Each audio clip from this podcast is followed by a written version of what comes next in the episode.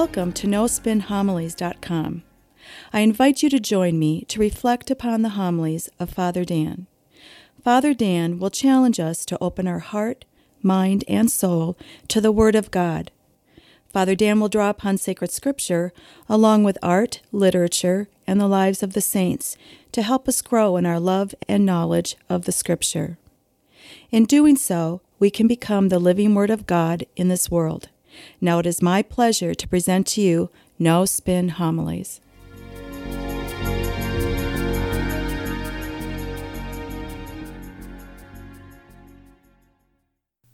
In today's Gospel, Jesus tells us the parable of the unjust steward. Now this is a very strange story, and yet it teaches us some good lessons to help us grow in the spiritual life. Now, many of Jesus' parables were difficult to understand at first hearing, and they were meant to be that way. Parables are strange stories, one in which we have to go over them again and again and again. It's kind of like peeling an onion. You peel one layer away and then another and another. Well, when we go over these parables again and again and again, God's hidden wisdom and truth is suddenly revealed to us. Now, these parables always have these different twists and turns and always an unexpected ending. More to it, Jesus' parables help us to think about the world and even life itself in a different way, maybe even to turn it upside down. Well, today's parable of the unjust steward is a great example of this. This parable is set in the world of economics. Now, when you look at all four of the Gospels and you study the parables that Jesus taught, roughly about 1/3 of the parables are about agriculture, farming and planting. Another 1/3 are about economics. That's because Jesus is speaking to people in terms in which they understand. We have to realize the audience that Jesus is preaching to are farmers and tradesmen, small business owners. They understand the context in which these parables are set in. Also remember, Jesus grew up in a world of trade and economy. Joseph, his stepfather, was a carpenter.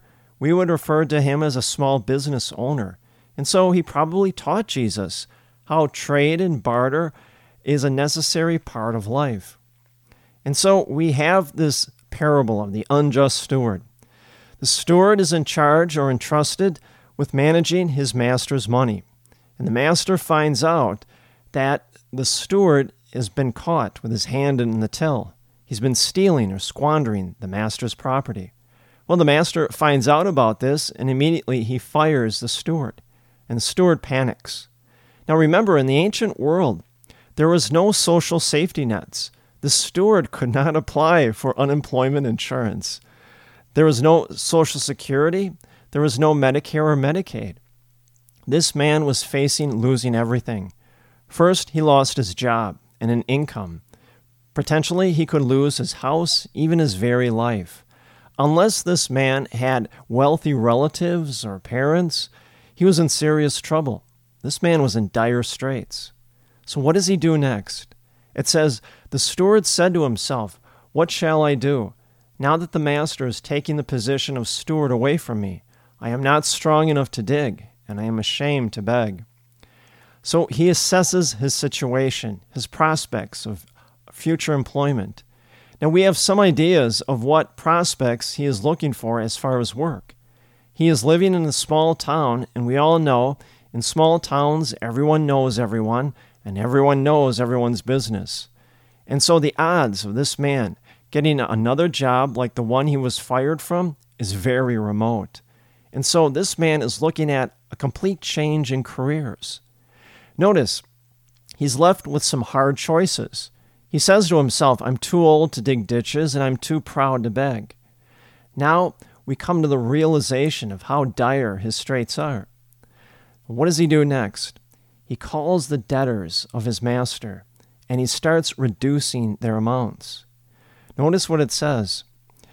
The first he said, "How much do you owe my master?" He replied, 100 measures of olive oil. He said to him, "Here is your promissory note. Sit down and quickly write only 50. Then to another, the steward asked, "And how much do you owe?" He replied, 100 cores of wheat. The steward said to him, "Here is your promissory note. Write one for 80. Well, he's doing this for the express purpose of trying to make friends. The steward knows now that he's left or been fired, he's going to be out in the streets looking for work. And maybe these people will take pity upon him and give him either work or provide him with a meal. Now, in many ways, this is a sleazy way to make friends.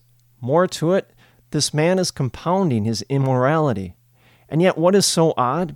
The master commends the steward in acting prudently. Worse yet, Jesus appears to make this steward the hero of the story. Despite the actions that are contrary to the gospel, this man cheats, he lies, he steals. It seems that Jesus is praising this clever criminal. And so it makes no sense. So what are we to make of this? Well, this parable is really about urgency and preparedness. Notice, Jesus doesn't praise the dishonesty of the steward.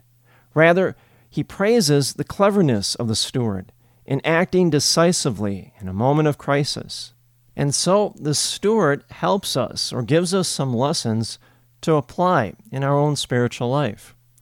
The first lesson is the steward clearly sees how dire his situation is. He doesn't ignore it. Well, we have to have spiritual clarity ourselves. We have to see our spiritual state we're in. Mother Teresa always said she thought the greatest, deadliest sin was sloth. Yeah, sloth, which really is the attitude of I don't care. I don't care about my spiritual state. I don't care about where I am in spiritual life. I just don't care. Well, we have to have great clarity in our spiritual state and where we are, and if necessary, to act upon it. A good example of this is the 12-step program, in which addicts, whatever they are addicted to, they have to first bottom out. They have to wake up, see with great clarity that they have a problem, admit to it. They have to say to themselves, okay, I realize I have a problem with eating or gambling or drinking or alcohol. Once they, with great clarity, admit they have a problem, then they begin the work. They begin the work to change and take the 12 steps. Well, that's a great lesson for us all. We have to see with great clarity, great spiritual clarity, how we are doing in the spiritual life. And we can't ignore that. Another lesson that we can take from this unjust steward is we have to assess how we're doing in the spiritual life. Just like the steward assessed the jobs that he could or could not do, he said to himself, I can't dig ditches, I'm too old, and I can't beg. Well, we have to do the same thing. We are compelled to be brutally honest with ourselves. There's no room for self-deception. I'll give you a great example of this. A person, say a man, who for years and years, he's eaten a poor diet, nothing but fast food. He never exercises. He smokes on a regular basis. He suddenly has a heart attack. Well, in that event of having a heart attack, now he has to be very honest with himself. There's no room for self-deception. He says to himself, I've got to change my lifestyle. If I don't, I'll have another heart attack and I may die from that heart attack. So he begins to change. He starts exercising, he changes his diet and stops smoking. Well, I think that's what Jesus likes about this unjust steward.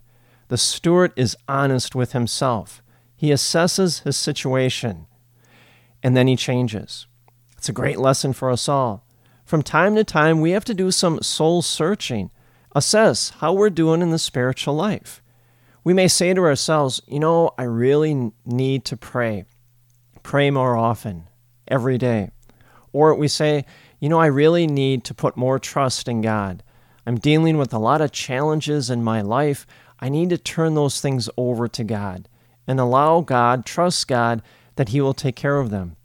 Or we may say, I need to develop a better stewardship lifestyle and share more of my prosperity and prayers and talent in my church or my parish. And so we take a very clear assessment of how we're doing. Another lesson that we can take from this unjust steward is that the steward, he sees his life with great clarity. He assesses that he's in a crisis and has very few options in work. And what does he do? He acts upon it. The stewardship, he changes his life. He does it in a very ruthless and criminal way, but he acts. He seizes the moment, and he tries to correct his situation. Well, apply that to the spiritual life. We must see our life very clearly, and then we assess with great honesty how we are doing in the spiritual life. Maybe, yes, we need to pray more, go to Mass on a regular basis, engage a lifestyle of stewardship. Okay, good, great. Well, now act upon it, and act decisively. Don't put it off until tomorrow or maybe next week because we're too preoccupied with other things in our life. No, we act upon it. See, this is why I think Jesus really loved this parable. And I can only imagine when Jesus was telling this parable that he had a big smile on his face because he enjoyed how an unjust servant can now teach us how to grow in the spiritual life. And he does. First, we have to see our life with great clarity. St. Thomas Aquinas said the goal for every Catholic is to become a saint. A saint.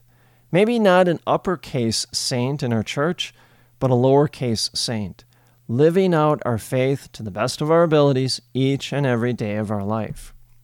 We must assess with great honesty how we're doing in the spiritual life. We may say to ourselves, okay, I need some work there and maybe some work over there. Well, good, that's okay. Now act upon it. Don't put it off. See, when we do those things, then we become the person that God created us to be. Often I give you that quote from St. Irenaeus, God is glorified when the human being is fully alive. Well, when are we fully alive? When we become the person that God created us to be. And that's beautiful. And see, what's so amazing and ironic about this story, and even funny, is that we need this unjust steward to help us grow and become the person that God created us to be, and grow in holiness. And may the grace and the peace of Jesus Christ rest upon you always.